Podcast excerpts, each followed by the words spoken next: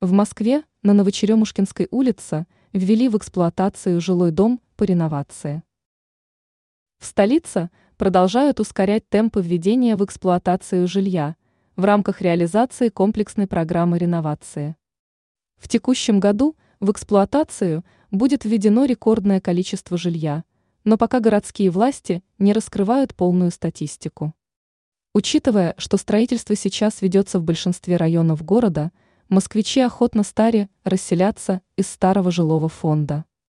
Многие бюрократические вопросы упростили, и в целом полноценную информацию можно изучить как в электронном виде, так и очно в специальных информационных центрах.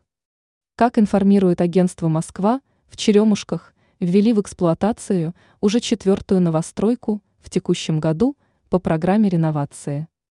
В настоящий момент уже идет заселение дома – и застройщик выполняет работы по базовому благоустройству придомовой территории.